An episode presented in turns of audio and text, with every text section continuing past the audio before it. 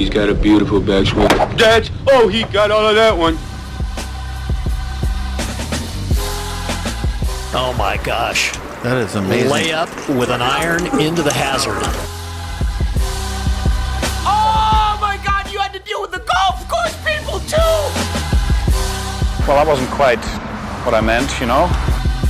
What's up, everybody? Welcome into another edition of the 73rd Hole. Colby Powell, Taylor Williams, and Sam Humphreys with you. If you weren't with us yesterday, Sam Humphreys now a permanent member of the show. We are happy to have him here on the 73rd Hole. Gentlemen, we have got a lot to get into today. The Pebble Beach AT&T Pro-Am, which has just a monster strength of field. We'll get to that a little bit later. 2 courses instead of 3, no amateurs, and yet that is not the headline today on Golf Channel, on golf websites across the country. It is the fact that the PGA of America will allow distance measuring devices at all 3 of its major events, the PGA Championship, the Women's PGA Championship, and the Senior PGA, which we will see just down the road at Southern Hills, where we were fortunate enough to hang out last Wednesday. So, guys, what do you think about this and how it's going to potentially impact play at these PGA of America Championships? Yeah, I think, well, it's kind of fun that, you know, we got the USGA coming out and wanting to do things that are disheartening the game, and PGA is trying to be progressive and do things that I think would better the game in long term. You know, we were talking before the show, and Sam, you made a great point of, you know, I personally think, you know, in theory it should speed up play because you're taking out the stepping off for the caddy and the players and a lot of the guesswork. But if players just start incorporating the rangefinder into their already preset routine of already walking it off, it can drastically slow play. So, you know, certain things can sound good on paper, but in theory, they may not end up working that way. And I also, friend of the show, Cody Burroughs, texted me a funny meme earlier, said, who's going to be out there to make sure Patrick Reed doesn't have one of the ones with slope on it? Patrick Reed's totally using slope. Oh, yeah, 100%. No, I want to be clear. I think it's a good change, you know, but playing devil's advocate, you know, I think it could slow down play a little bit because in theory, yeah, you just shoot it. Like, these guys aren't just going to shoot the pin like weekend golfers do. They're going to shoot distances to bunkers, cover water, just anything. Back of the green, front of the green, just you can literally shoot anything with a Bushnell. And it could technically slow down play, but in reality, I think that it's a good change, and these guys use them 99% of the time unless they're playing out on tour or playing in a U.S. Open qualifier or something, so I don't think it's a bad change, and I'm kind of indifferent on it, but I think it's probably a little easier and makes the caddy's job a little easier. So yeah, and we even saw last year, like in the TaylorMade driving relief, we saw it in the Paynes Valley Cup and in the deal they did down at Medalist. They were using rangefinders, lasers they were using to shoot the pins and to shoot other things as well. I don't think it'll have a negative impact on pace of play because I think right now, guys are still so precise with the numbers they need. I think right now, whenever Bryson and whenever Webb and whenever Rory and these guys ask their caddy for numbers, I think they're already getting the number to the front, they're getting the number to the pin, they're getting the number to the back, they want to know how many they have left, they want to know how many they have right, they want to know what the carry for each bunker is, they want to know what the carry for the water is, they want to know what the tree up the right side is. I think they're already getting all these numbers, but they're having to walk it off and figure it all out in their heads. Well, whereas now I think they're going to be able to stand in one spot and go shoot. And in 10 seconds, they've got yardages to 5 different things. Right. That, and, you know, these numbers are already all written down in their yardage book. These caddies go out with slope and shoot them and write them all down in the yardage book before, like, in the practice round. So I don't think it's necessarily going to slow down play. It's just, I mean, I think the caddies will still do that, but then they'll just be able to double check during the tournament. I don't think it's going to change that much. You know, one thing also I was thinking about is, you know, how it's kind of funny. I don't know about you gentlemen, but like when I go out and play, you know, I shoot everything with my rangefinder. Like if you're playing with someone and they tell you the number, it's not that you don't trust them, but yet out of your routine, you grab your rangefinder and you shoot it. Yeah, it's routine. Exactly. So you have these players, like let's say for Tiger or Phil, who've been out there for 30-something years. Are they going to want to change their routine to start using rangefinders when they've been stepping everything off for so long? And that could break. I mean, we've talked about they're creatures of habit. So you know, some players may not want the change. And you know, I think that you'll have players like DJ who will benefit from it because he's like, hey, all right, shoot it. What's the number? Okay. And he sets up and hits it anyways. One of the fastest players out there. Then you'll have, I don't know anyone. I don't think Bryson may actually use it as kind of like Sam said, an extra set and then just add it on. So he may even play slower. He might even be range finding on a 10-foot putt to make sure. I think he's the one guy that he might play slower. Yeah. And that's something that we don't need. And, you know, so I think whenever you weigh it on the pros and cons of it, is it going to speed up play at all? I think it'll be interesting to see after the is the PGA, is it the first one out of the three circuited the schedule? That's a good question. Let me look up the dates on these three events and see when they're going to be played this year because they're running out for all three. Yeah, because so. I think one thing it'd be testament is that now obviously the course that it's at can be different. So I'm not saying we need to compare the pace of play at what Kia will be this year compared to Harding Park last year, but we did have the PGA there in 2012 where Rory won by 8 shots. So, you know, we can go back and look on the history and say, hey, what was the average pace of play? I'm sure they had that info stored somewhere. You know, we can see how fast did the average group play in 2012 compared to now when we have rangefinders, and, you know, it'll be a good test to see. I mean, on all three levels, really, Colby. Yeah, so I've got them in order here. So the PGA Championship will be the first one to be played. It's May 20th is the Thursday that it gets going. 1 week later is the Senior PGA at Southern Hills. May 27th is whenever it gets started, and then the Women's PGA is not until late June. June 24th is when that one gets kicked off. So we will see it in the hands of the best players in the world first. And again, I don't think it's a bad thing. And for the record, I think it's a great thing on the Senior Tour. I really do. I mean, these guys, Bernhard Longer, 63, 64 years old. Well, why is Bernhard Longer walking off yardages? I know his caddy does a lot of it, but I'm sure there are still times whenever he wants to walk off a certain something. We can give the 63-year-old a rangefinder to shoot his pins. I completely agree 100%. I think that I think it needs to happen on all levels. And, you know, it's funny that you bring that up because I just mentioned the creatures of habit thing, you know, and all these championship players played on the tour for 35, 40 years. If they're used to a certain way of doing things, they may not want it. And I think that'll be a good test. I think the PGA, obviously, is the first one.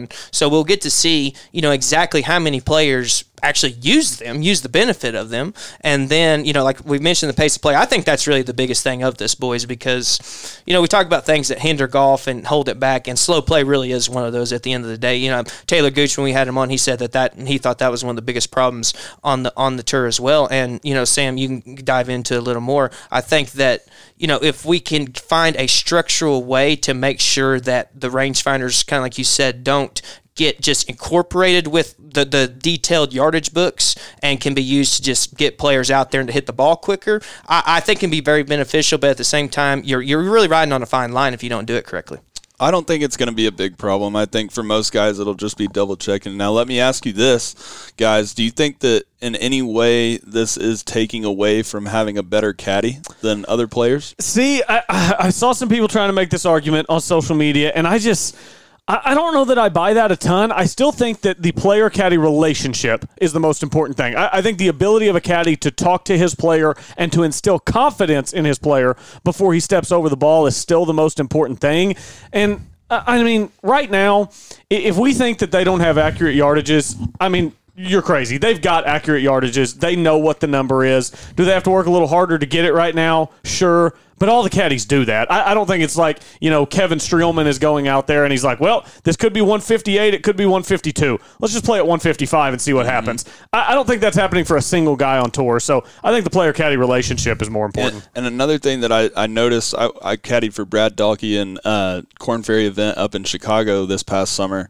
And I noticed that the caddies during the practice rounds, the thing they spent the most time on was mapping out the greens. And not only, like, they already have the Straka books with the degrees and the arrows on it and everything, but that's a 2.5% slope. Yeah, right. But what I'm saying is they're mapping it out and saying we're cutting this part of the green off. Like, this is off limits. You know what I mean? So really, their green is probably about 60 to 70% of what the actual green size is, and that's what they were spending the most time on, and pin locations and things like that.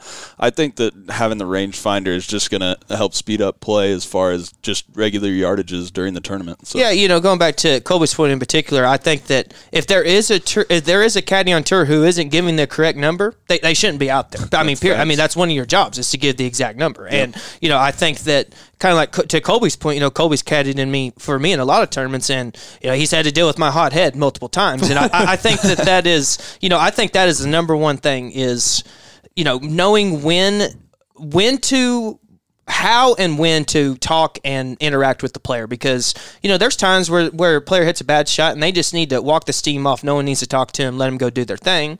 And there's times where you need to get up and say, hey, what are you doing? You know, kick them in the ass and pep them up, you know, and, you know, not only do you know that just from a professional level, you know, me and Colby go back and we've been friends for so long, so that adds to that level of, you know, connectivity and getting to know someone. And for me, I think that's the most important thing. And you mentioned the green reading book, Sam. I think that's another important thing is when to help a player read a putt and when not to, because you'll notice that a lot of caddies, you know, some of their best stories are when they gave a player a read on 17 or 18 and the player listened to them and then they made it, you know, it's super beneficial to them. But, you know, there's times where, like Tiger reading a 15-footer on the 18th hole at Augusta doesn't need Joey LaCava helping him read the putt, you know. Right. So, I mean, go into a little bit more, Colby. Well, you know, I was just going to say we're talking about pace of play with distance measuring devices.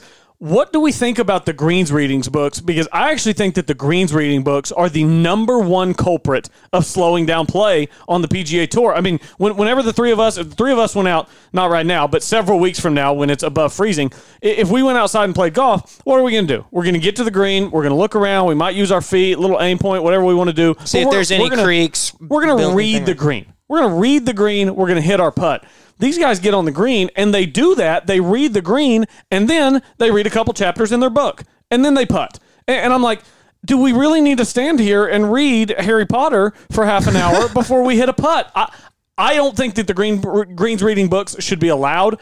I think that they should take them away, make guys read greens, and I think that's how you speed up play. Yeah, I kind of agree with you there, Colby. I think that, you know, maybe the green reading book can be something that, like, it's a homework project. You know, it's kind of like film for football team. Like practice rounds. Yeah, you know, it's like in practice rounds. Yeah, you can't, you know, on the NFL sidelines, they have those tablets, right? And you scroll through. There's no video on there. There's pictures, you know, because they can't show video. So, you know, I think – but you can obviously watch film whenever you're not playing. So I think that – The books should be used as, like I said, a homework project. Get to know the greens, know where the pins are going to be, or at least assume, and then that way you know how to map it. But I agree with Colby. I think that using them in the course of play adds a lot of time to how long it takes someone to hit a putt. Yeah, and you notice it a lot in college golf. Guys are just totally relying on the Straka books. Did you use those, Sam? I did, but I think it's really good information, and someone who would be in favor of Straka books might push back and say,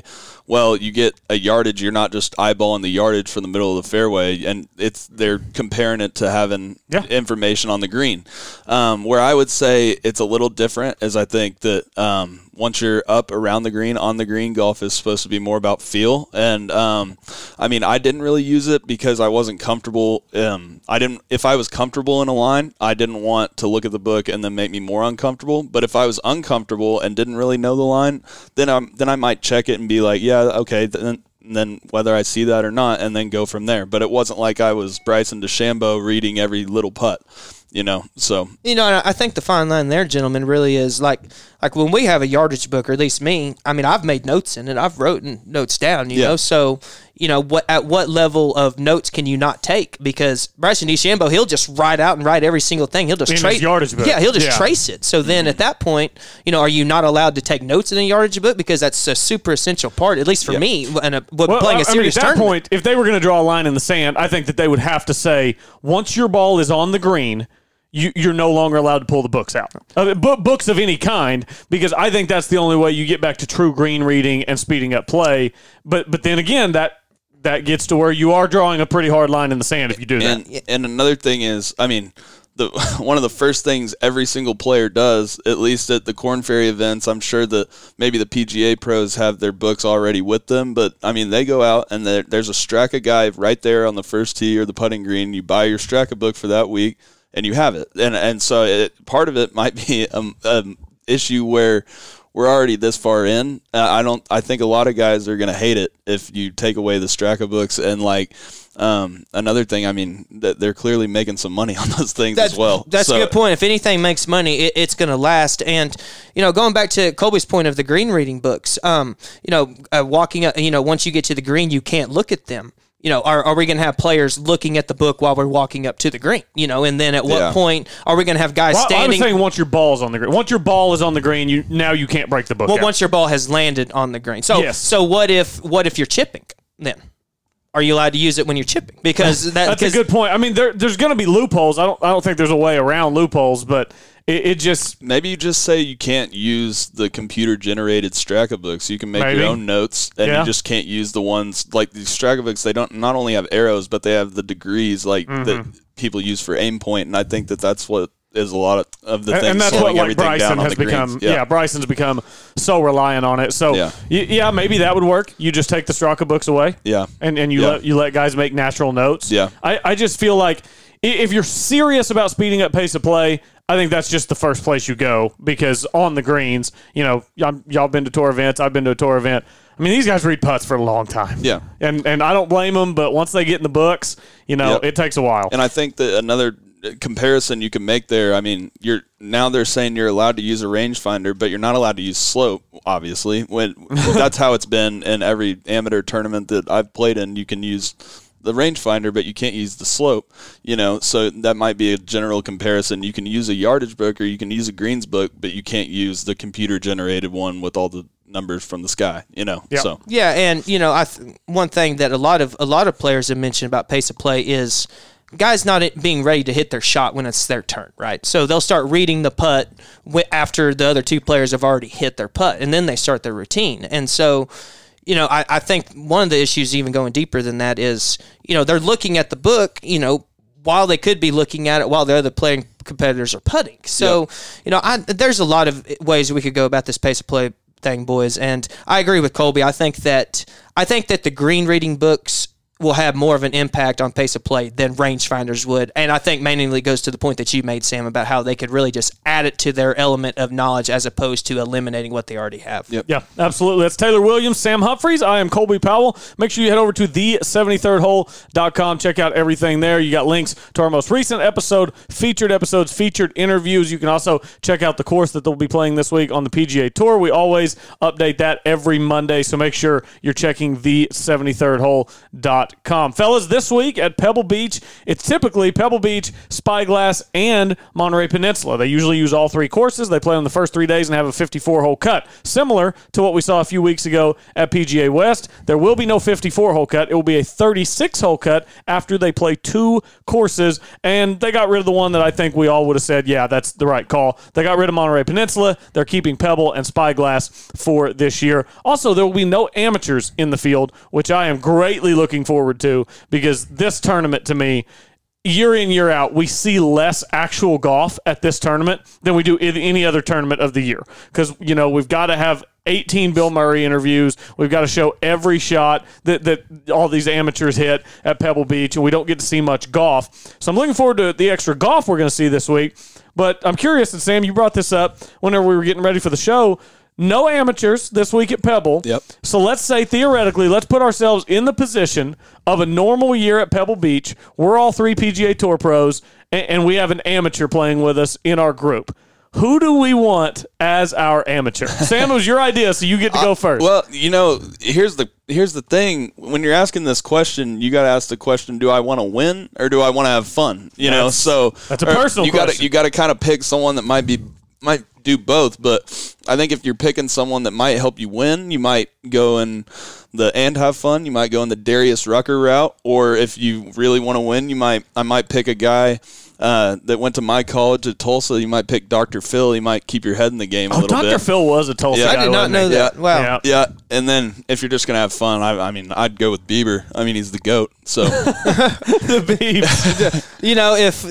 It's kind of like you said, it's fine line. If you want to have fun, I'm playing with Jordan Belfort. You know, the guy that made Wolf of Wall Street over. I mean, that's the guy you want to go have some fun with. You know, if you're looking out to have fun. But, you know, if you want to win, there's a lot of, you know, kind of famous people. Like, I know Larry Fitzgerald's a really good player. I think he'd be a cool person to play with. You know, Larry Fitzgerald's won this a couple times, I believe. Yeah, he sandbags on his handicap. I think we know. Legend has it. I don't want to take shots at Fitz on this show. Fitz is a good guy. Legend has it. Maybe his handicap should be a couple strokes lower than it actually is. Yeah, well, you know, I mean, if you're not trying to sandbag your handicap, then you're losing strokes to the field. You're losing strokes gained on your handicap if you are not sandbagging at the end of the day, you know? So, I mean, you know, like I said, it's a fine line between what you want to do and if you want to win or if you just want to have fun. So, you know, if I would probably go with those two, honestly, just for shits and giggles. I'd say Jordan Belfort for fun. Then I'd go with Larry Fitzgerald just because he's, you know, seems like a cool, outstanding guy. Yeah, so this one was easy for me for a few reasons. Number one, I'm a lifelong Dallas Cowboys fan. It's been a hard life. Trust me. It's been a hard life. That Super Bowl we got to watch Sunday, yeah, I haven't watched Dallas play in any of those because I was a kid the last time they did. But for me, it's Tony Romo because Tony Romo, I could talk about broadcasting with him. I could talk about everything there. I could talk about the Dallas days. He's a good player. We'd have a really good chance to win the tournament. Yep. Also, he is... We call him, me and my buddies call him an honorary member at the Greens here in Oklahoma City because he's got a family member who's a member out there. Huh. So Tony Romo 2 to 3 times a year comes out and plays at the Greens. Huh. So it's Tony Romo all day. Well, you better hope that tournament doesn't go into a playoff because he's not hey. You know, let's take it easy on my man Tony. I saw a funny video the other day on YouTube. It was every Dallas Cowboys divisional win since 1995, and it was 12 seconds long. See, and I don't even know why we had to take it there. I don't even know why y'all had to accentuate my misery. You know, fun fact about playing with Roma. I don't know if he still has it in the bag, but in one of the events that Romo got into, one of the Corn Ferry or PGA, the tour event that he got into, he was using Tiger's old method putter. Oh, so really? That would be something cool to get your hands on. Really? So, yeah, I don't like the actual putter. The actual Tiger one. Used? Yep. It says Tiger on the flange of it. Yep. I wonder how he got a hold of that. I'm assuming he went up to Tiger and said, "Hey, can I use that putter?" And he said, "Yeah, Nike made me use this putter, so I hate it. I'm going back to Scotland." Here you go. Well, when I see Tiger next year at Southern, I'm going to ask him if he has any extra putters laying around. I'm sure he does. For whenever Romo and I team up at Pebble. And hey, we heard the story. He'll let anyone touch his putter, but not even Charlie's allowed to touch the elder one, as they call it. Oh, really? The Scotty? Yeah, that's what he said. He said Charlie may be able to now because he's older, but his story was that Charlie was a kid and he was reaching around to touch the putters, and Tiger was like, "Now you can touch any of those you want, son, but that one right there, that's off limits." Well, you can't be getting like baby drool and stuff. I mean, you can't be having the kid spit up on the grip of the Scotty. Yeah. You know, also fun fact, I was reading about this the other day. You know the little red dot on Tiger's putter you see on a lot of Scotty Camerons? Mm-hmm. That originated because Tiger wanted the putter head that he had. He wanted it to weigh less. So they naturally took weight out of it by drilling that hole in, and then they filled it with red paint. So I thought that was a pretty cool story to hear. Yeah, so. I didn't know that either. That's pretty sweet. Why don't we do this? Why don't we take a break, come back on the other side, and we're going to give you the full preview of the AT&T Pebble Beach Pro. Should we just call it the AT&T Pebble Beach Pro? It's still being marketed as the Pro-Am, but there's no AMs at Pebble, so we'll break it all down. We'll see which local guys have the best chance to potentially make the cut and find their way to the winner's circle this week and give you our full preview. Stay with us here on the 73rd hole. When something the size of a golf ball hits your roof, you need to call McRae Roofing. McRae Roofing is Oklahoma's designer roofing service specialist. For years, Jeff McRae and the experienced team at McRae Roofing and Exteriors have served fellow Oklahomans by helping them with their roofing needs. McRae Roofing uses only top quality materials and professional crews to make sure that each job is done right, so it will give you the years of service, security, and protection you need from the unpredictable Oklahoma weather. McRae Roofing offers residential and commercial roofing, ventilation services, and custom copper designs. McRae Roofing is dedicated to exceeding the homeowner's expectations. It's not just a roof, it is your home's crowning glory. Call McRae Roofing today at 405-692-4000. That's 405-692-4000. Make sure to also visit their website at mcrayroofing.com. That's MCRAY roofing.com. Don't get caught with a leaking roof. Contact McRae Roofing for your free inspection today. Welcome back. Rolling along here on the 73rd hole. Colby Powell, Taylor Williams, and Sam Humphreys. We are ready for Pebble Beach this week. What a great field we've got. I mean, last week we had a piddly little 400-plus strength of field in Phoenix. We had a 394 strength of field in Saudi. And this week, Taylor, hit us with the strength of field for Pebble, just one of the most magnificent golf courses in the entire world. 141, gentlemen. Woof. And, you know, put in perspective, we'll kind of break down the numbers. So last week, like Colby mentioned, Saudi was a 390, just a little above 390. Waste Management was 460-something.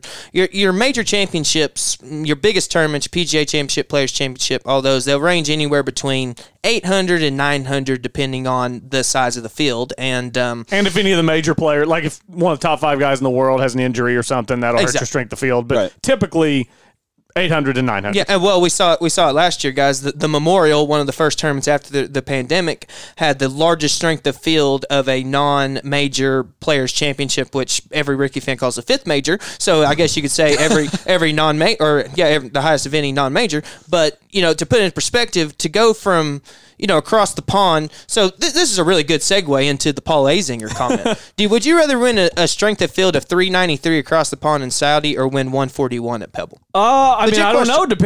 Considering all the exemptions that come with the PGA Tour win, and it gets you into Augusta. I mean, for those reasons, I think I'd rather have the Tour win. I think the win on the European Tour is a more impressive win. But if you're asking me what I'd rather have, it's the lower strength of field win on the PGA Tour.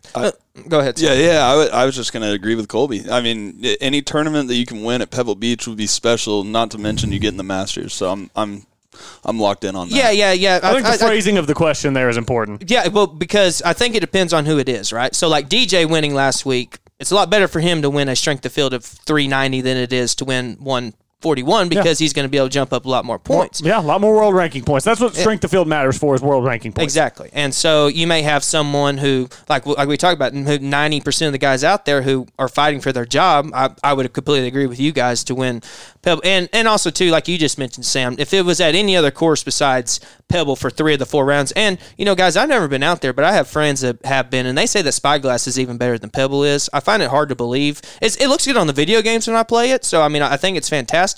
But you know, at the end of the day, I think that is the deal breaker for me, guys, would be to win at Pebble. But I mean, you could almost triple the strength of field here, or you could triple the strength of field and it would be just a little higher than what Saudi was a couple weeks ago. I find that really, really fascinating, in all honesty. Yeah, I mean, an easier tournament to win, but I think one that still carries more weight with it just because it is on the PGA Tour. Now, obviously, again, I still think that winning the Saudi would be more impressive, but you get more for winning at Pebble. You mentioned Ricky, and that kind of brings us into the local guys that are in the field this week. And first off, we need to give a huge shout-out to Bo Van Pelt. So Bo Van Pelt is using, I forget the actual name of the exemption, but it's like once you've accrued enough earnings or you've done enough on tour, then you're allowed one season when you wouldn't usually have status to come back in and essentially have your card and try to play your way back. Essentially, it's like, for all intents and purposes, think of it as like a comeback exemption. Mm-hmm. You were once a great player. Now you have a chance to make a comeback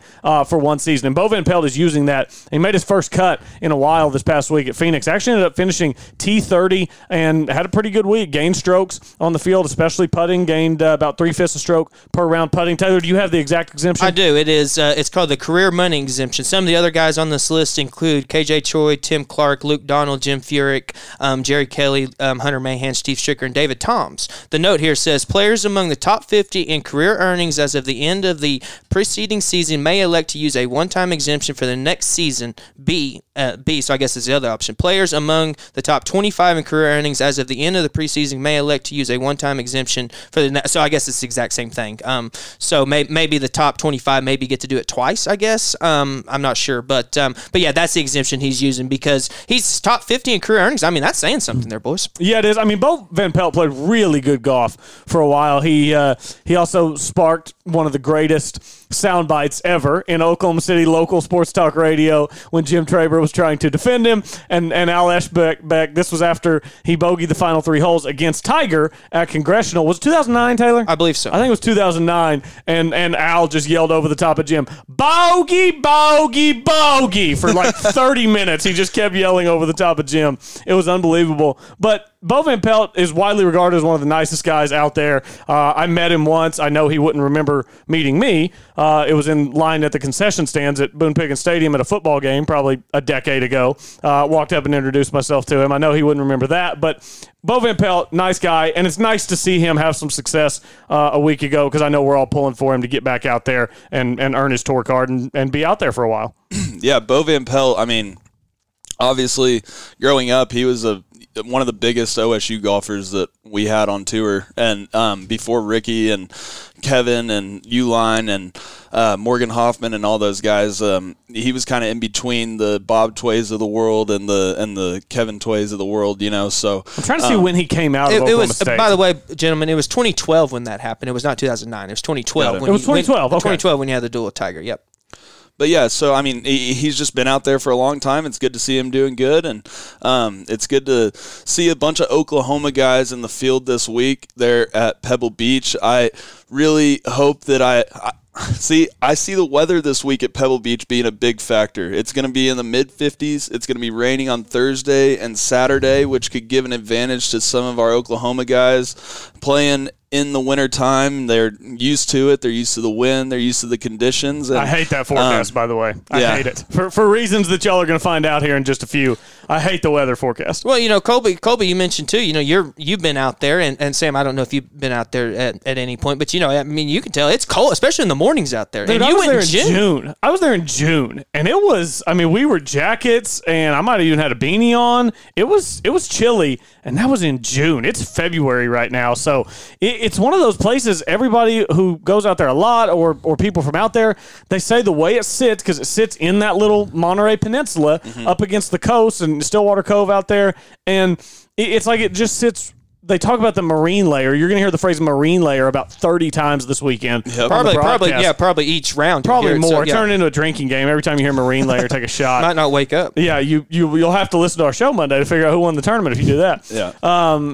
But it's so weird, the weather. It'll be sunny, shiny, great, and the next thing you know, there will be a layer of fog over you, and they'll have to suspend play for fog. So the weather will be a huge impact. Let's look at the other locals. I say locals. These are guys with local ties. So some of them from here, some of them played collegiately in the state. We got Bo Van Pelt, Ricky Fowler, Alex Noren, Christopher Ventura, and Peter Uline, and Hunter Mayhem. So 6 Oklahoma State Cowboys in the field this week, and then 2 non-Cowboys with local ties. That'd be Michael Gellerman, University of Oklahoma, and Reen Gibson, Oklahoma Christian. So and I'm going to go ahead and throw, you know, because we're trying to shout out the caddies earlier, you know, friend of the show Scott Tway is on Brian Harmon's back, so absolutely. I'm definitely throwing him in there as well, because the caddy definitely gets more, or should get more credit than they do. I think actually, you know, as a caddy myself, I think the caddy should get the most credit, more so than even the player. No, well, as you know, a caddy's worth at least 5 to 80 shots around, you know. Or it's worth at least $5 in the case of a guy like Matt Kuchar. You know? We didn't even talk about earlier whether Kuchar's just not going to pay his caddy anymore. Oh yeah, so well, I saw he withdrew this week. So oh, did he? Yeah, he did. Okay. Yeah, along with DJ, Patrick Carrington, a lot of other people withdrew. I found that interesting. He's probably distraught that he's going to have to pay his caddy the same amount of money for less work. He probably needs a week to collect himself mentally. Yeah, K.H. Lee withdrew as well. Yep, that's another name. Last week. Yeah, so for anyone out there who filled out your DraftKings lineup on Monday afternoon or Monday evening, make sure to get back in there and change, because I had DJ in my first lineup, and if I still had him there, it would not have been good. So let's do this. Let's all make a pick. Out of those Oklahoma guys for this week. As to who finishes lowest? As to who finishes lowest. I like it. You want to go first? Is it your idea? Well, I'll go. No overlap, by the way. Can't pick the same guy. I'll go with Ricky because the weather, he's always a bad weather player. And, man, I really want to pick Gellerman because that course suits him. Small greens. Approach to green is going to be huge this week at Pebble and Spyglass. Taylor? Local guy? Man, just give us one. Lowest score wins. Give us one. You know, I'm just looking at the list. Off the top of my head, I'd have to go with Alex Noren, but a sleeper to look at there, I wouldn't be surprised if Uline had a decent week. Okay, yeah, Uline has played decent here in the past. I'm actually going to go with a younger guy. Give me Christopher Ventura. He played good golf at times last year. On a little bit of a slump. He's been on a little bit of a slump, but this is a course that, you know, he can hit the ball a pretty decent ways, but you don't have to overpower it. It's small greens at Pebble. You've got to be precise. So I'll go with Ventura this week for my local guy. I was looking at Ventura earlier, actually, when I was making my DraftKings picks, and he's really been struggling approach to green. He's actually minus one. 0.19, I think, on strokes to green. So, you know, I think I hope he plays well, you know, but I think the approach to green and driving accuracy isn't going to be as big of a deal this week. So. My theory is that he'll have to focus so hard to hit these tiny greens that he'll dial it in and he'll turn it around approaching the green. That's, how I'm justifying my Ventura pick. Hey, there you go. Well, you know, to even justify your pick more, Koepka won last week. What did he show before that? 3 missed cuts. Yeah, and no form. So, I mean, we see it all the time. Guys can turn it around just like that. You know? Very true. You already do a little DraftKings? Let's do a little DraftKings. I was born ready until last night when DJ withdrew. Then I had to redo my whole lineup. Or until last week when you got DFL by 60 points. But we're not going to bring that up any more this show or throughout the year. Did I make the same amount of money as y'all did? Did y'all donate to the pot just like me? Yeah, theoretically, yes. Yeah. Yes. So, how's that theoretically when it... That's logistically how it worked. No, theoretically. So here's what we're going to do. We usually do a snake draft here, Sam. So we're usually just back and forth. That'll make it easier, I think. I think it will because we get confused as to whose pick it is. But we'll do a 3-way snake draft. So I'll start. We'll go to Sam to Taylor. And then Taylor will make another one back to me. And we'll kind of like we're doing a fantasy football draft. And we can't pick the same guys? Or we can. Yeah, we can on DraftKings. Got it. We just couldn't there with the locals. Starting at the highest or the cheapest? Let's start at the cheapest, and we'll work our way up because I just want to get a guy out of the way. I need to get him out of the way. I didn't want to pick him again this week because he betrayed me last week. He betrayed me in Phoenix, but Brian Gay at 6,600 has played well at Pebble. He has good course history here. It's a course. It's the shortest course on the tour. Distance is not key here. Brian Gay is a short hitter, so I am begrudgingly running Brian Gay out as my cheapest the DraftKings option at 6,600. Sam? I'm going to go with Michael Gellerman at 6,000. Local guy. It's a dark horse, but I talked to him. He's feeling good. It's a good course for him. And you play with him occasionally. Greens, Nashville, don't you? Very good friends, and he's due for a good week, and I think he can make some noise. So, is being friends with a player in the term, is that considered insider trading? I don't know. Only if Gellerman top tens this week. If he does, we're making Sam return his $3 entry fee for the DraftKings pool. I love it. So yeah, this will make this a lot easier because now I definitely know I have 2 picks. So my cheapest guy, Colby, a guy who I had a couple weeks ago, and I'm gonna go ahead and keep riding him because he's made 2 cuts, played with him back long time ago and outdrove me by 100 yards every time. Made the cut here back in 2017. Only played here twice, missed cut last year. But give me Brandon Hagee at 6,800. I think that distance is starting to come together and starting to put all the other pieces together. And when you hit it that far, especially like you say, I'm going to say it again, the marine layer will play a part. That ball's not going to travel as far. So I think the longer hitters may have a little bit more advantage, especially if they play in the morning and the cold days. So Sam, we were lasering Brandon Hagee. Taylor played in his group at the Transmiss Oak Tree National in 2013, 14? 12. 2012, I was close. And we were lasering him whenever he got up in front of us to see how far ahead of us. It was extremely disheartening. On number 16 at National, the par 5, I think we lasered him at 95 yards, and they both hit driver. 87. 87 yards. 95 sounds bad. It felt like 95. Better. It felt like 105, in all honesty. So, this next one's tough because I have 2 guys that are the exact same price who would be my cheapest, so I'll just go ahead and get the one out of the way that I think you guys will one of y'all may probably have, and that's the defending champion, Nick Taylor. Okay. He's played well here, obviously, even before his win. Let me get it pulled up exactly. I don't have Nick. I was 100 shy of being able to include Nick Taylor, so I couldn't get him in. Did you want to put him in there? He was on my short list. He's one of my guys over here. Y'all see my, cluster bleep of a paper I've got over here. He was one of my guys on the list out of about the 30 that I wrote down to do research on. Well, you were definitely making sure to get your homework. So, missed the cut, unfortunately, last week at the Waste Management, but made the cut at the American Express, finished 11th, where, I kind of called him out for what he did on the 9th hole on par 5. But even before he won here last year, guys, going back to 2016, had made 3 of 4 cuts, worst finish being 30th in there with one of them being a top 10. So, not only defending champion on a little bit of form and has played this course well in the past, I definitely think he gets to the weekend, in my opinion. And he's Canadian, so he's a nice guy. Sam? I'm going to go with Jim Furyk at 7,400.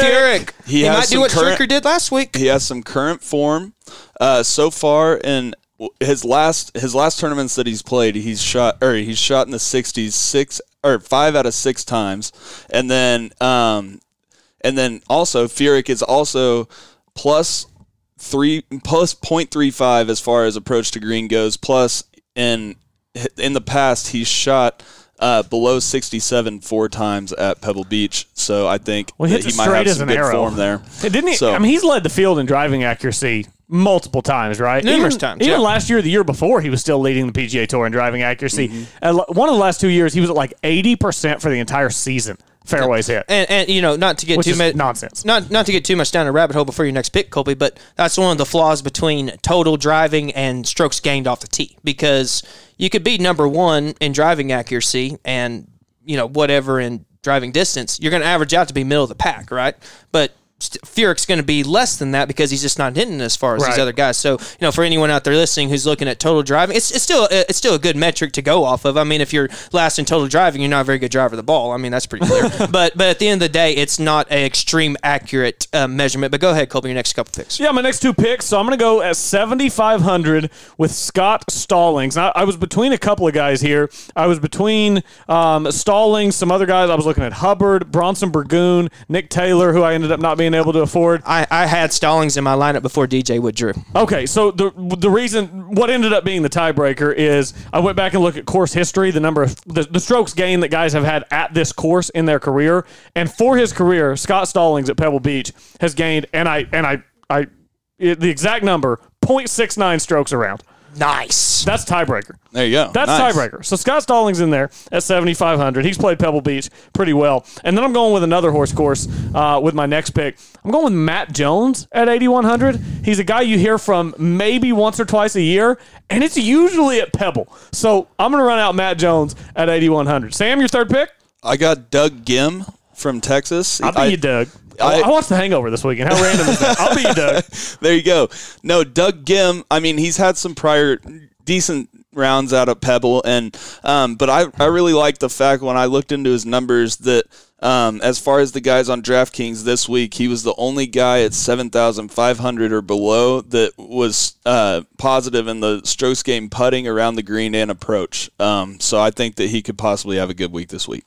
He is a Longhorn, so we got to factor that in. Doug, yeah, exactly. I mean, that's a huge knock against him. That's one thing we got, and I think that he's a Longhorn. I definitely liked the Gim pick. I'm not sure how I like Gim, especially going into the future. I think he's going to have a long career out on the tour, so I like that pick. Let me see how this works. Let's see. Doug, and then we're going to give him a best friend hug. Doug. Doug Gim, ladies and gentlemen. Not to get down too much of a rabbit hole on this one either, but have y'all seen The Hangover 2 and The Hangover 3? Yes, absolutely. Where do those compare in the first Hangover to y'all? First Hangover, much better. First Hangover. Much better. The first one's always better. Do y'all think that they shouldn't have made a trilogy out of it? Should have just been a one-parter? No, I'm cool with it being a trilogy. It's not fun. Like some classic that I thought they ruined. I mean, I still think the second and third ones are good. I don't think it ruined the first one to have more, but the first one itself is a standalone elite movie. I 100% agree. It would be so hard to top the legend that it is. So, you know, my next guy, like I said, he was the same price as Nick Taylor, 7,600. Gentlemen, I'm looking here. I do not see a miscut for this pick going back all the way to September 10th at the Safeway Open, and that's Patton Kizzire. Guy who had, when he first came out, I believe he played at Auburn and came out, young guy, he's very tall, was almost lighting the world on fire, not to the extent that like Spieth or JT was, but still came out really good, lost a little bit of his game for a little bit. But, I mean, going back here, guys, I mean, like I said, he didn't finish totally great these last couple of weeks. He's 50th and 53rd, but going back even that, he's got 7th, 32nd, 10th, 11th, 24th. So, you know, he hasn't played here before, but for a guy who's on that good a form to keep getting to the weekend and get a check, it's hard for me to pass it up for a 7,600 price. And then my next pick, Colby, I'm telling you copied me. You rolled your eyes. Don't do it. I'm telling you copied me. You must have looked at my – well, I say that, but I had him in my lineup. I had this guy in my lineup because I really liked him just as much as you did, Colby. Looked at my cheat sheet. You looked at my cheat sheet over here. I mean, I'm gonna scroll through here. Since 2013, has only missed one cut here. That was in 2018. Even going back to 2009, only had one other missed cut in there. So talk about a horse for a course. And you didn't mention this, Colby. Going back here, has not missed a cut since October. Matthew Jones, very quietly, no one's talked about him. Finished 30th last week at Waste Management, 48th at the Farmers, 21st at American Express. Finished 11th at the Sonia, a good finish. So, I mean, you know, this is a guy who likes this place and under the radar playing some pretty good golf. Yeah. Yep. All right. Well, I'm going to go with Russell Knox at 7,800 here. Russell has had some good, great tournament rounds out here at Pebble. Actually, he's had four rounds where he's been positive. Five shots on the field as far as strokes gained. Approach so far in 2021 is he's over plus a half a shot, you know. So and then plus the weather, and he's a European guy. I think he could have a big week this week. Yeah, Russell Knox, I kind of like that pick. 16th a few weeks ago at the American Express, 10th back at the Safeway in the fall, but several top 25 finishes in his last 6 or 7 starts. So my next cheapest option, what I give you, Stallings and Jones last time. So let's go ahead and run out the old man. I got to do it. Feel the thrill, baby. Give me Feel the Thrill. You said you were out on Phil unless he was on the Champions Tour. What has changed? I'm pretty sure I said I was out on Phil until further notice, and further notice is today. because they're playing Pebble this week, a place where Phil's won, 5 times, right? Something like that, where we all remember in 2012 where he beat Tiger by 11 shots or whatever it was when they were grouped together. Yep. So I know it was 75 for Tiger, 64 for Phil, if I remember right. Yeah, great day for us Tiger fans. Really was. Phil, the last 3 years, 2020 finished 3rd, the year before he finished 1st, the year before he finished 2nd, and then 2 years prior to that he finished 2nd. I don't care what Phil is doing. When he comes to Pebble, he's ready to play Pebble. So I just... You talk about a horse for a course. I got to run Phil out this week. It's a little begrudgingly, but I'm running Phil out. Made the cut at Saudi last week. And then this next guy, and y'all might call me crazy, and it would be totally warranted for you to do so because the weather's not going to be good. He's got a bad back. He's coming off back-to-back missed cuts, but he's also coming off his last 6 trips to Pebble Beach. His worst finish is 11th, and that's the only time he's been outside the top 5 here. He loves this place. He lights it up. So I'm going with the route that Koepka went last week, came in with no form on some missed cuts and found it. Winners still know how to win. Former #1 player in the world, Jason Day, will contend this week at Pebble. He will be on the first page of the leaderboard when the back 9 starts on Sunday. You almost have to get an insurance policy anytime you pick Jason Day because the odds of him pulling out of the tournament are high. I mean, it happens at least once a year. It's been like for over the last since 2016. I just, when I say he'll for sure be there on the leaderboard on Sunday, you know how you can have like the little disclaimer in the fine print at the bottom that says your results may vary? Yes. Your results may vary. So proceed with caution. So you're saying that if he's not on a stretcher and getting his back warmed up by a trainer, he'll be there on top of the leaderboard? 100%. That's the disclaimer. That's what I'm saying to you. So, all right, that's 5 for me. Sam, fire away. All right. This is going to be my winner of the tournament as well. I'm fancy. Getting him at 9,300. I'm going with Molinari. Ooh. Wow, okay. Francesco Molinari. Eduardo's brother, as he's known on this show. I know, but... The Italian stallion. Hey, he's got his form back so far this year. Back-to-back top 10s. Yeah, back-to-back top 10s. He's strokes gained positive in pretty much every category, barely below in putting.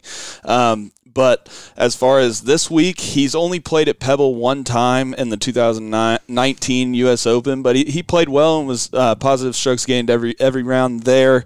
And so Molinari is going to win this week. He's going to get back into form just in time for Tiger to beat him again at Augusta. Nice. You know, even going back to your Molinari pick, he missed the cut at the Masters, but, I mean, he had such a letdown in 2019, it'd be hard not to coming back the next year. But the week before at Houston finished 15th, so 3 of his last 4 finishes have been top 15. So, you know, I think Eduardo's brother may have a decent chance to contend as well. So, and another thing with him, I think last year that they made a big deal about how he was moving cities. I can't remember exactly which city he moved to and from, but and then it was a big change, and he took a bunch of time off after he had the hot streak, you know, when he won the British Open and contended at the Masters with Tiger. And so he really hasn't been the same since the Masters. Yeah, but he's got his form back this year. Yeah, he's playing better golf. Yeah, he's definitely playing better golf. By the way, point of reference for just kind of the strength of field here, Francesco Molinari tied for 6th best odds this week, betting odds. We'll get to the betting odds here in a little bit. But one of the tournaments we were talking about not too long ago, Colby, he was triple digits to 1, was he not?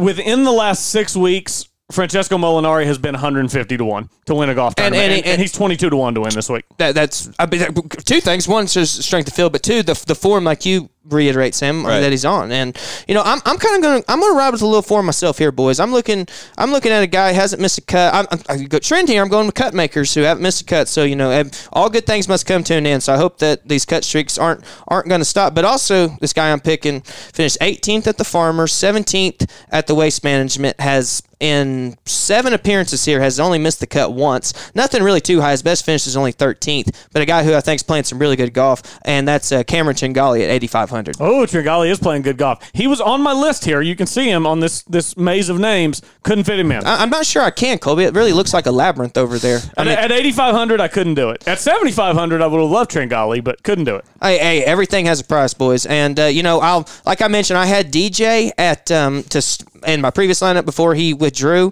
And, you know, you talk about the field, Colby. You got Molinari as 6th best at 22-1. And I scroll through here, and the second highest guy on DraftKings is Paul Casey, and he won across the pond, so he's playing good golf. And he finished 12th last week, I think, right?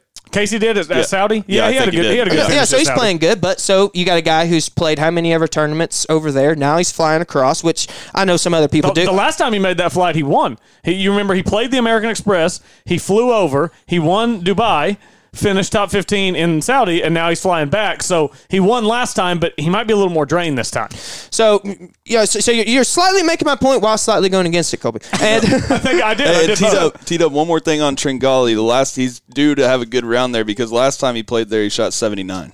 Oh, yeah. You always bounce back. It's like the anti-Spieth where he shot 61 and went 72 or 4, whatever it was. Whenever you have a round that's so bad, you always play better the next time. Exactly. I mean, that's at least the logic I'm going to go with. So, you know, I'm scrolling through here. The next expensive guy, Daniel Berger, at just a little over 10,000, missed the cut for me last week. So, I just don't see a lot of... That was a bad burger last week. Wasn't cooked right. It wasn't. Condiments were all off. It was a little undercooked. So, the only...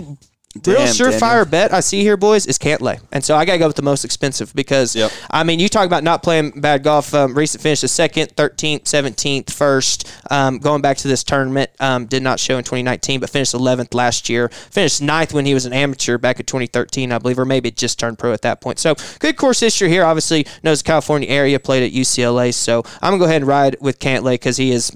since DJ withdrew, he's the only surefire bet at this point. Nah, you're playing too safe for me. Got to take some risks. Got to throw Jason Day and Phil Mickelson in the lineup. Take some risks. Well, you do love Bitcoin, Colby, so you do love your risks. You got to love some risk, baby. Sam, who's your last golfer? I got Cantlay as well. Okay. It's surefire. I mean, look at his stats this year. They're about as good as they can get as far as this field goes. I don't know if anyone can beat him, but I really hope that Molinari can, and I just think he has better odds than Cantlay. So you know, some people like to play it safe. And then there are people like me. I've already got Jason Day in my lineup. I've already got Phil Mickelson in my lineup. So why would I not continue the theme and have Jordan Spieth be my most expensive golfer? Oh, my God. You went Spieth? What are you doing? Why would I not at this point? I've already got Day and Phil in the lineup. Course horses, baby. All right, Colby. Horses. Colby, I will make you a pizza bet right now. Pizza bet. All right, that Spieth is not the highest Longhorn in this tournament. I think Gim will be. Bet. All right, deal. So we got a piece of bet. Are there any other Longhorns in the field that we've missed? I don't know. Only 2. Don't know. Don't care. No. So it's Gim versus Spieth. It's Gim versus Spieth, no matter what. Yep. Okay, very interesting. Very interesting. Gim versus Spieth. That's a good bet. You know, going back to horse for course, 9th, 45th, 20th, 1st, 21st, 7th, 4th, and I mean he had probably his worst year last year, boys. And at Colonial he finished 8th or whatever it was, so or 10th. I'm sorry. And so you know he can get it around courses that he likes. So I think he has a decent chance. And who knows? This may be the start of his comeback. But we honestly don't know at this point. Maybe Sunday was the kick in the butt that he needed, and he can actually get there be there Saturday night and then finish it off Sunday afternoon. Yeah, and you know with Spieth, Day, and Phil Mickelson. And if you have a heart problem, I wouldn't recommend playing this lineup. If you have a stomach issue, I wouldn't recommend playing this lineup. You need to be at peak physical health. Do you need to seek a physician before putting this lineup in? You need to be at peak physical health to watch this tournament this week if you plan on running out Spieth, Day, and Mickelson. Lord help you, Cole, but you already got enough physical therapy as it is. You might even need some more after that. Yeah, no doubt. So, I mean, it's ultimate risk-reward, though. So, I mean, you know, there's risk-reward. All three guys have played well here in the past. Yeah. So, past doesn't necessarily indicate future success, but we'll leave it there for now. So, let's dive into the betting odds a little bit, and then we'll get into our one-and-done picks, because we're going to explain to you how Sam's going to jump in the one-and-done with us. But best betting odds this week, I mean, Cantlay is almost double the price of anybody else. He's he's plus 750, so basically 7.5 to 1. Burger's 14 to 1. Big gap there. Definitely not worth it. I mean, the value just isn't there. I'm not saying he's not going to win the tournament, but the value is not there. If you believe, if you are out there and you are a Spieth fan and you believe that he found something last week that he could potentially parlay into a win this week, 22 to 1 for Spieth. Really not bad odds. Put down 10, win 220. Put down 20, win 440. You want to keep doing the math, or can we stop there? We can probably stop there. Probably don't want to put anything down because Gim's going to beat him. Probably don't. I mean, I'm already going to be out of pizza. Hey, you can't win if another Longhorn beats you. So you know what I'm going to do? I'm going to bet Gim to like top 10. I'm going to hedge my pizza bet. Always hedge, kids. If there are kids listening, the one lesson you need to learn today is always hedge. So scrolling down a little bit further to find guys that I think can win the golf tournament. Taylor, this is a guy that you said, I think you said that you had him in your lineup and you had to take him out. I've got him on my list. I really liked him. Just couldn't work him into my DraftKings. Cameron Davis is going to win eventually. He's going to win.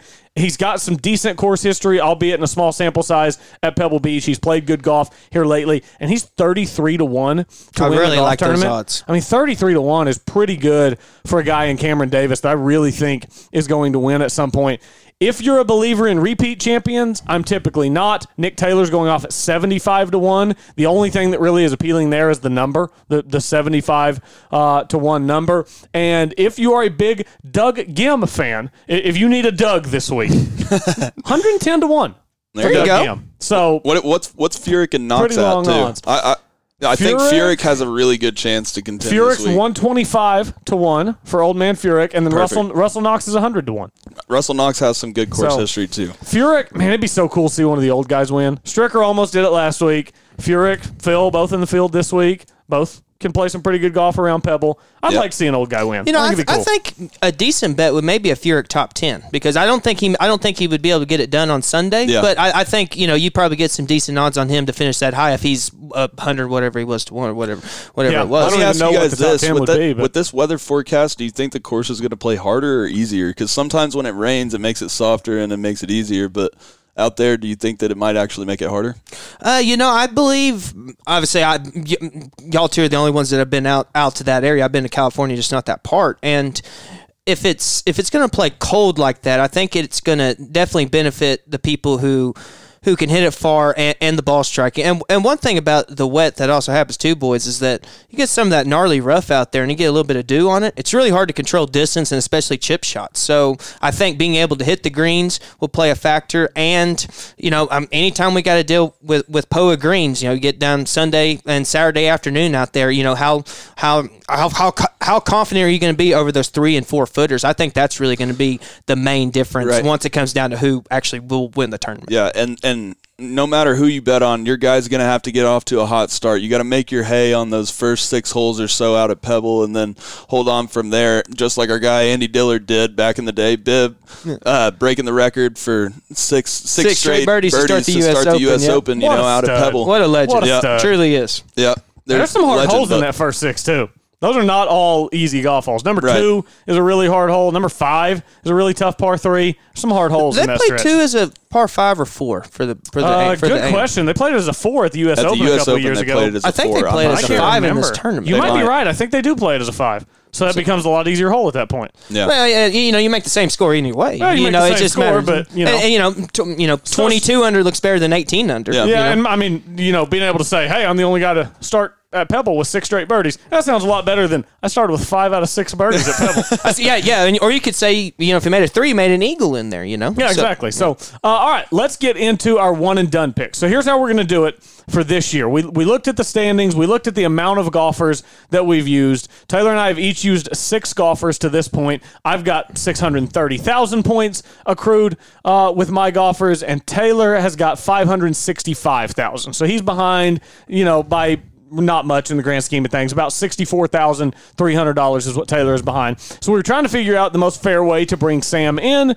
and what we landed on was let's bring him in at zero in terms of money, but he gets all the golfers. Nobody's used, so like Taylor and I, we've both already used Finau, Hideki, and Ryan Palmer. He's already used Scheffler, Champ, and Berger as well. I've already used Landry, Homa, and Reed as well. So Patrick Reed off the board for me. So we've got some big names off the board already. So one and done picks, and then we'll keep it from this point moving forward and see if Sam can catch us where we're at. No, you know, like we were talking about before, big bet. We got Canes on the line here. I mean, this is no joking matter. Canes on the line. Yeah, watch your back, boys. The winner gets Canes from the two losers. Yeah. So Sam's got some ground to make up, but I mean, you could hit a winner this week and leap in front of both of us. Right. So you are the newcomer. We will start with you for the one and done picks. Who you got? I was thinking about doing Cantlay, but I think I'm going to save him for later. I think I'm going to have to go with my actual pick. I'm going to pick Molinari this week. Yep. Got Frankie on the sheet. You got Frankie. Okay. I mean, you know, if you're going to pick – you want to pick someone while they're on the hot streak because you never – I mean, Molinari, he could get off this train very quick. So, you know, might as well ride it while it's there. And I'm going a little bit off the beaten path with my pick, boys. Another young guy, I think that he's kind of like Cameron Davis, who you mentioned earlier, Colby. I think he's a guy who's just got to win at some point. Finished 18th at Torrey, so I think he'll have good success over and then also finished 22nd at the Waste Management, so on good form. And that's Sam Burns. Oh, I think I just have a weird feeling. I think he's going to have a good pick. A lot of the picks that you mentioned, Colby, that I picked were some of the more popular picks, and as you see, they didn't make a whole lot of points. So maybe one of my more beaten, kind of getting off the track picks will do well because, like I said, it's not when you don't have the higher strength of field. I don't want to run Cantlay out just because of, like I said, we could get him at a bigger purse tournament, and then you know the next best guy I could get would be Day, and he can withdraw in any hole of the tournament. So and you know just a couple other caveats. Me and Colby do an email pool where we pick a one and done. International and U.S. guy, and the two I picked in there was Cameron Davis pick you mentioned earlier, and my American, who I think is once again in the theme of a young guy who has to win at some point, Will Zalatoris. Yeah, so Zalatoris. I think those are a couple of good picks, one and done. Those, if it was a three, or I guess what you pick, if we pick three this week, those would be the three that I would pick. Let's put it that way. I think that's pretty good logic. Zalatoris, I think, will be a hot name this week. You'll see him rostered.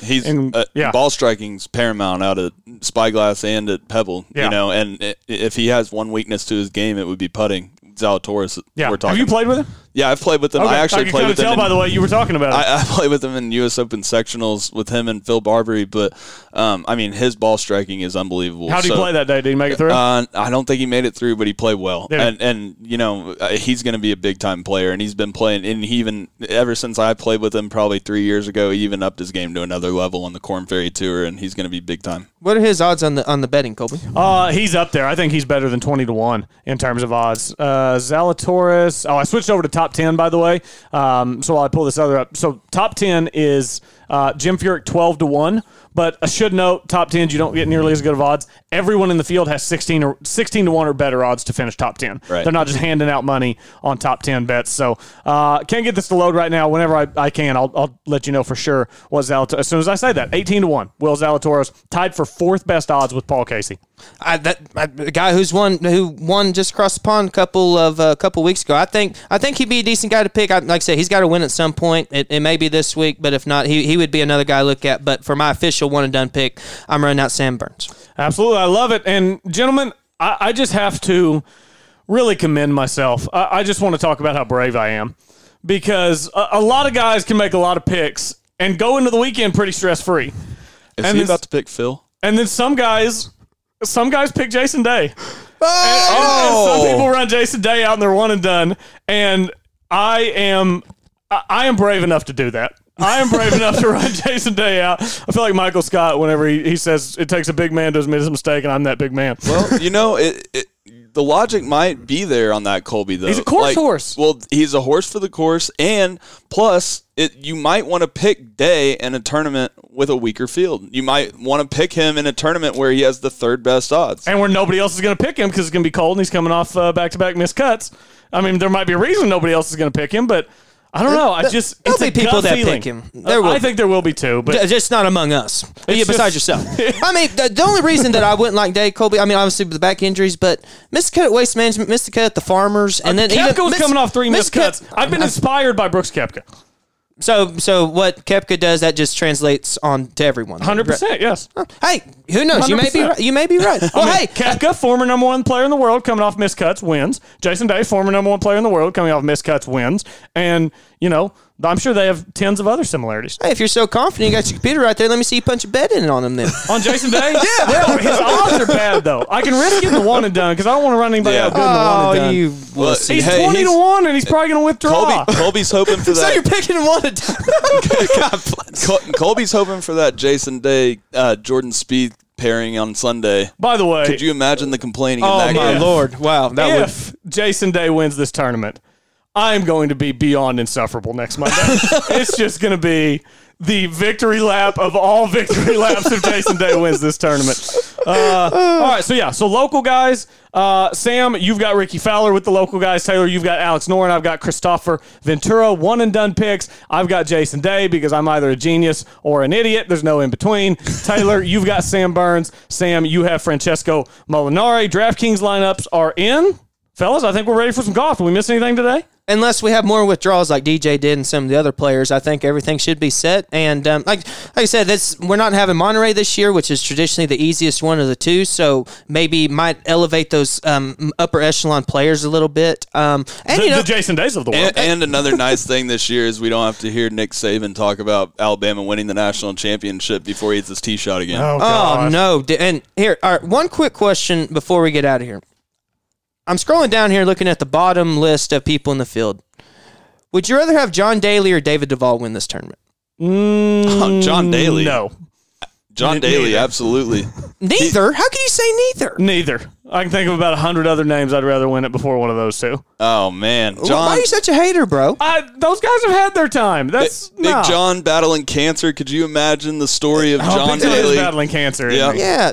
Duval had vertigo. He had all kinds of stuff. Former number one in the world. Give me Duval. Come on, you're going to have sympathy for Spieth, and you're going to have sympathy for my man David Duval. Come on, Colby, quit being a hypocrite. It'd be cool, but there's a lot of winners that would be cool. Just because you don't like Duval's commentary on Golf Channel doesn't mean you can't root for the guy. Come on. Yeah, but I mean, these are guys who don't have careers in front of them. If Christopher Ventura... That's why it would be cool for them to win. If Christopher Ventura is coming down the stretch with John Daly or David Duval, I'm be rooting for Ventura because he's got a career in front of him. He needs exemptions. Why were you rooting for Stricker last week then? I don't know. I like Stricker. Stricker's cool. Yeah. Also, I mean, he was going against Koepka and mostly Koepka. Yeah, it's different, Taylor. It's different. Kobe, your logic's falling apart right in front of us. Yeah, this seems like a really good time to wrap up today's show.